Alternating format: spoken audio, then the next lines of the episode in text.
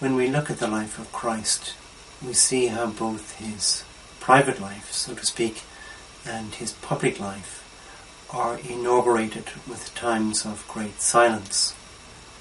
Christ is born in Bethlehem in the quiet of a winter's night in the solitude of the Judean countryside. The quiet of the scene is beautifully described in the Book of Wisdom in the following way. When gentle silence enveloped all things, and night in its swift course was now half gone, your all powerful word leaped from heaven, from the royal throne into the midst of the land that was doomed. It seems as if God required that all things would be silenced before his divine word could be heard by the world, as if the world had to be silent, attentive, and listening before it could receive the word made flesh.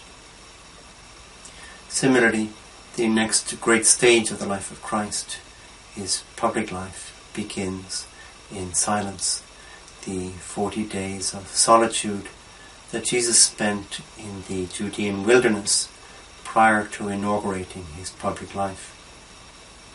Now, the Judean desert is an array of hills and canyons with scant vegetation, rocky terrain, miles and miles of desolate land, interrupted only, only by the occasional shepherd driving his flock. It is the quietest possible landscape, bleak, inhospitable and dark, stark and harsh. The wilderness of Judea has sat virtually unchanged for thousands of years. It is here that David hid from King Saul when he was on the run, and it is here that John the Baptist preached.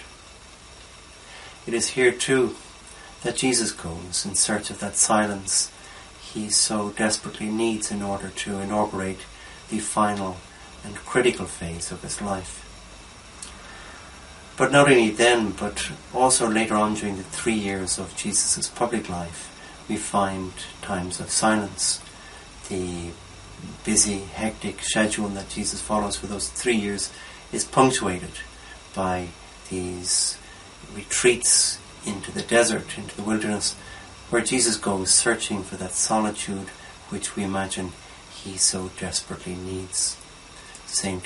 Luke describes this on one occasion saying, But the news about him was spreading even further, and large crowds were gathering to hear him and to be healed of their sicknesses. But Jesus himself would often slip away to the wilderness and pray. Now that phrase, he would often slip away, is key.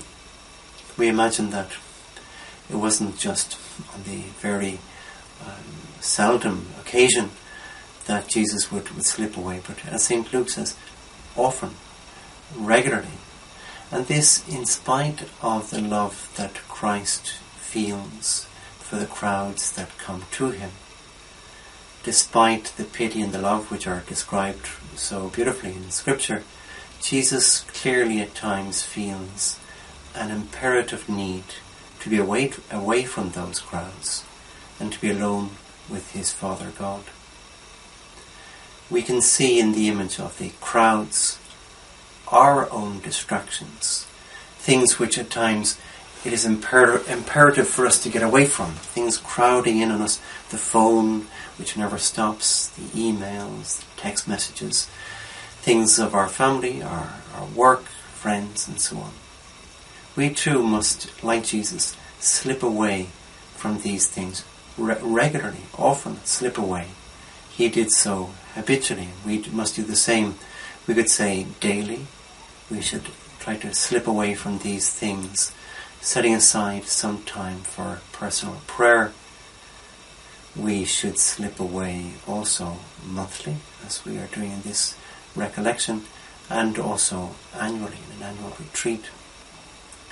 These are times for a very personal, private, silent prayer which has been part of the tradition of the Church from the very beginning. It has been called by different names, often meditation, or contemplative prayer. If we were not to pray in this way, we could hardly uh, hope to properly evaluate the many events and persons which crowd in on us, seeking our, uh, our attention. And certainly the, the saints of the church have done this from the very beginning. Uh, it's, it's, a common feature in all the lives of the saints that they lived intense lives of prayer. Very different men and women, very different ages and social circumstances and so on, but all of them are marked by this common feature living an intense life of prayer. That's where St. Luke says, It was at this time that he went off to the mountain of, to pray, and he spent the whole night in prayer to God. And elsewhere again, when day came, Jesus left and went to a secluded place, and the crowds were searching for him and came to him and tried to keep him from going away from them. It's remarkable, the crowds seeking to, as it were, stop Jesus praying. And it is again as if our Lord is fighting them off, fighting to preserve this precious time which he needs to be alone with his Father God. So many apparently, but only apparently important things clamour for our attention, and if we let them, they would keep us from going away from them. We must be resolute. Treasure our daily times of silence, without which we simply cannot have interior life. Given the need for a deep spirit of recollection during daily prayer, or in a monthly recollection or annual retreat, we need to actively disengage from the clamouring of our mobile phones, of the emails, the internet, social media websites, and so on. Because if we don't manage to recollect our thoughts habitually, to gather them up, focus them on, on God in prayer, these, these things will be so many distractions, taking us away from God. St. Josemaria has a, a little phrase in which he calls silence the gatekeeper of the interior life. It's a striking image, as if silence blocks our entrance into the wonderful world of the interior life, and without attaining silence, we cannot hope to enter into this marvelous world. It will always remain a mystery for the person who has not attained silence. Another image that this Saint, Saint Josemaria, used was one used before him by the classical authors who used to recount how bandits would uh, try to break into a house, the house of a wealthy man, and of course find that the prudent wealthy man had locked the door and, and barred the, the lower windows of his house. But these bandits, not to be outwitted, would bring along with them a small boy, a small, scrawny little fellow, and they would form a human tower that's reaching up to the first or even second floor windows. And this scrawny little fellow would climb up over them and in through the tiny window that had been left unbolted. The boy would scramble through the window, down the stairs, and open up the front door, at which point the whole gang could then rob and plunder that house. St. on one occasion he added the following when he told that um, gave that story, he said, My children, this often happens to souls.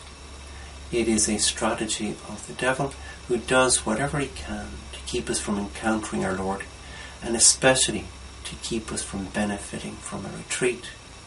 He uses the silliest distraction to make us lose our concentration, and through a tiny window, all the concerns we left behind come back in. We lose the rec- recollection we need and fail to gain all the benefits that God wants to give us. Now, importantly, we must realize that silence is more than the mere absence of outward noise. The famous German theologian Romano Guardini, he points this out when he says, stillness must not be superficial, as it is when there is neither speaking nor squirming. Our thoughts, our feelings, our hearts must also find repose. then genuine stillness permeates us, spreading ever more deeper through the seemingly plumbless world within. This is, to my mind, the key to silence. Our hearts must also find repose. Elsewhere, Guardini writes, Silence means developing the inner senses, the sense of the conscience, the sensitivity to the eternal in us, the ability to listen to God. Now, these times of silence that we set, set apart, our daily meditation, monthly recollection, yearly retreat, these are privileged times to find out what does God want to say to us. What things is He suggesting we must change in our interior life? What words of consolation does He want to address to us in times of tribulation? Or what inspirations does He want to give us for our apostolic work? We, we therefore must say with Samuel in the Old Testament, Speak, Lord, your servant is listening. This isn't the great line of the young Samuel, who initially didn't know that it was God that was calling him. He's then instructed when God calls him again to reply with that line, Speak, Lord, your servant is listening. And it is a line that we could ourselves use uh, quite profitably in our own prayer. Speak, Lord, your servant is listening. This state of listening is the first condition of good prayer. Cardinal Sarah has written on silence in the liturgy recently, and most of the things that he writes are, are the following. Prayer ultimately consists of being silent so as to listen to God, who speaks to us, and so as to hear the Holy Spirit who speaks in us. I think it is important to say that we do not know how to pray alone and cannot do so. The Holy Spirit is the one who prays in us and for us. Now, that's where he does point out that attaining silence is hard work. It, it, it might uh, appear to be easier than it actually is. He, he, co- he compares persisting in silence to crossing a long, arid desert without food or water. Quite a striking image. The great Italian saint Charles Borromeo, he gave an interesting analogy for silence in prayer. He compared the spirit of silent recollection to a candle which is in danger of being blown out by the breeze of distractions. Listen to what he says. Would you like me to teach you how to grow from virtue to virtue, and how, if you are already recollected at prayer, you can be even more attentive next time. And so give God more pleasing worship. Listen and I will tell you, if a tiny spark of God's love already burns within you, do not expose it to the wind, for it may get blown out. Keep the stove tightly shut so that it will not lose its heat and grow cold. In other words, Avoid distractions as well as you can. Stay quiet with God. Do not spend your time in useless chatter. So he compares it there to the keeping the candle alight or keeping the stove hot. We all know if you open the, the door of the oven while it's baking something where all the heat is escaping, the oven is cooling down. And uh, the same the same applies with the distractions that we give into opening the, the door of the oven and the heat is, is invariably escaping from the oven. Silence can also be difficult to achieve because it requires an attitude of humility. Again, Cardinal Sarah points out that noise is a sign quite often of our wishing to be protagonists, while silence marks the humble soul who is happy to disappear. And he says this. In reality, good silence belongs to someone who is willing to let others have his place, and especially the completely other. In contrast, external noise characterizes the individual who wants to occupy an over important place, to strut or to show off, or else who wants to fill his interior emptiness, as is the case in many stores and public facilities, and also particularly in the waiting rooms of some dentists, hairdressers, and so on, where they impose incessant background music on you. It's very true. It's as if the world fears silence almost more than anything else. All those moments of potential silence have to be filled in quickly. As for interior silence, he says, it can be achieved by the absence of memories, plans, interior speech, worries. Still more important, thanks to an act of the will, it can result from the absence of disordered affections or excessive desires. The fathers of the Church assign an eminent place to silence in the ascetical life. So interesting, it's, it's again, it's this interior silence, the absence of this buzzing interior of, of monologue and so on, but also, he points out, an absence of disordered affections or excessive desires. They also contribute to a kind of interior noisiness. To conclude then, we look once again at Our Lady.